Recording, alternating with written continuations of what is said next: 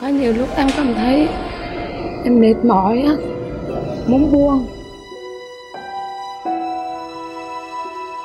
Cảm xúc chỉ là khi là chỉ là khóc vì cầu nguyện chứ không, không làm gì được. Khát khao về với gia đình.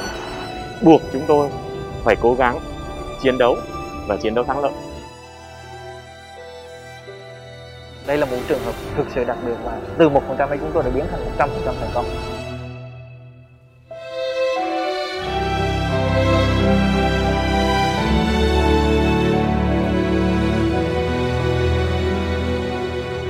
Quý vị và các bạn đang nghe podcast trên lao động.vn và các hạ tầng Spotify, Apple, Google Podcast và tôi là Nguyễn Ly. Ngay khi dịch Covid-19 diễn biến phức tạp tại thành phố Hồ Chí Minh, trong số hàng nghìn ca bệnh đang được điều trị, đối tượng phụ nữ mang thai nhiễm Covid-19 dễ dàng đối mặt với nguy cơ tử vong hoặc chuyển biến nặng bất cứ lúc nào.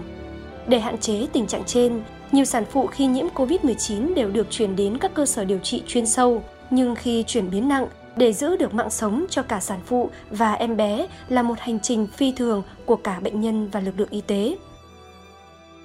Bệnh nhân Thu Trinh và Ngọc Hoài là hai sản phụ mắc COVID-19 đã đứng bên bờ vực tử thần trong quá trình điều trị vì thiếu máy thở ECMO nên họ đã chia đôi ECMO để cùng nhau hồi sinh một cách kỳ diệu. Mà theo các bác sĩ trực tiếp điều trị chia sẻ, đó là một phép màu, có lẽ khó có thể xuất hiện ở những lần sau. Trong dịch Covid đó, thì vợ chồng em ờ, định về quê để sinh em bé. Ờ, khi vô bệnh viện, một bệnh ờ, vô bệnh viện tâm anh để xét nghiệm để lấy kết quả về về về về, về quê. Thì khi vô xét nghiệm cả nhà đều bị luôn. Vợ em diễn biến nặng trong 3 ngày thì diễn biến nặng, sốt, sốt ừ, ho ra máu nhiều bé xong ờ, vợ em diễn biến nặng nên đã thông báo là ừ, nguy kịch nên chuyển qua bệnh viện 175 chỉ là hai khi đó nghe vậy hai cha con chỉ là ôm nhau khóc vậy là câu, khi nào là câu nguyện đó chứ cũng việc làm gì thôi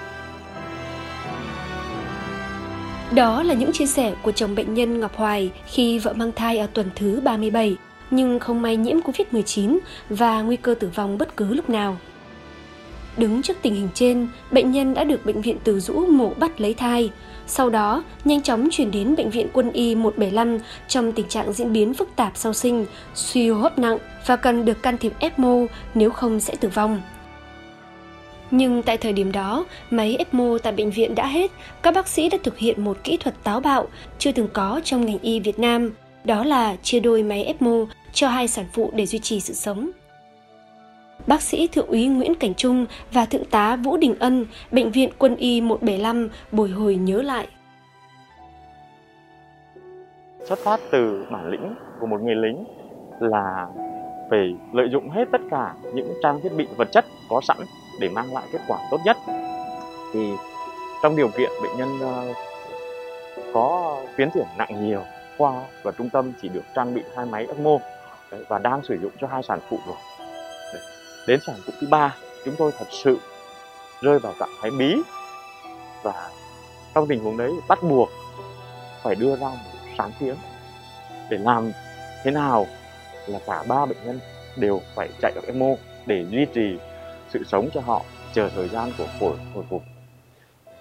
Thì sau khi mà trao, trao đổi với các chuyên gia của hãng về máy và các kỹ sư của khoa trang bị bệnh viện công 175 chúng tôi ờ, có tham vấn ý kiến của chuyên gia à, về à, hồi sức tích cực ECMO của bệnh viện Trợ Rẫy sau khi được chấp thuận đồng ý triển khai kỹ thuật tách đôi hệ thống ECMO để điều trị hai bệnh cùng lúc. Thì sau một giờ chuẩn bị chúng tôi đã sẵn sàng và à, ngay thời điểm đấy à, tiến hành kết nối bệnh nhân à, với hệ thống ECMO. Thì các chỉ số về huyết động và oxy hóa máu của bệnh nhân cải thiện một cách rõ rệt. Đặt một trên một cái bàn cân. Bây giờ cái tính mạng người bệnh với lại cái chuyện mà thiếu cái dụng cụ trang thiết bị như thế này, cực kỳ lo. Nhưng nếu không làm, thì người bệnh này có thể phải tử vong. Thế bây giờ làm, các cái trang thiết bị nó thiếu như thế. Tuy nhiên, le lói ở trong đầu của mình về mặt lý thuyết thì có thể chấp nhận được. Đấy. chính vì vậy nhưng mà lý thuyết thì có thể được. Vì đây là một cái bơm phụ thôi để sẵn sàng hỗ trợ cái bơm chính. Thì mình, mình có thể làm nhưng mình rất lo lo gì thế? Mình phải tham vấn các ý kiến của chuyên gia. Rồi tôi mới đi đến một cái quyết định này phải làm. Nhưng mà quyết định làm rồi bởi vì đây nó chưa có trong tiền lệ cho nên rất lo lắng. 20 giờ 15 là chúng tôi đã bắt đầu vào làm từ 20 giờ 15 đó mà cho đến lúc 21 giờ, kết nối được cho người bệnh là cả một cái khoảng thời gian mà tôi cảm giác nó dài, như chưa bao giờ gì như thế. Thế mà đến cái lúc mà 20 11 giờ cảm giác nó vỡ òa ra luôn. Bởi vì như thế là mình thành công nhưng cảm xúc hạnh phúc ấy chưa kéo dài được lâu thì sản phụ Ngọc Hoài liên tiếp rơi vào trạng thái nguy hiểm, tiếp tục phẫu thuật ít nhất 3 lần để giữ lại tính mạng trong sự hồi hộp và lo lắng. Bác sĩ Đại úy Phạm Tấn Đạt, Phó trưởng khoa hồi sức tích cực Trung tâm điều trị COVID-19 Bệnh viện Quân y 175 chia sẻ, có những giây phút tưởng chừng buông xuôi vì sản phụ Ngọc Hoài phải trải qua quá nhiều lần sinh tử. Điều trị Hoài ấy, rất nhiều cái cảm xúc đang xen lẫn lộn trong bản thân từng người bác sĩ và riêng với cá nhân tôi là một trường hợp cực kỳ đặc biệt. Trải qua cái quá trình điều trị cho em Hoài cho tới nay gần hai tháng là cũng có những cái thời điểm là tưởng chừng như buông xuôi. Bởi vì là em đã trải qua rất nhiều lần sinh tử đơn cử như cái, cái lần phẫu thuật đầu tiên á em mất máu trong ổ bụng gần hơn 3 lít trong ổ bụng.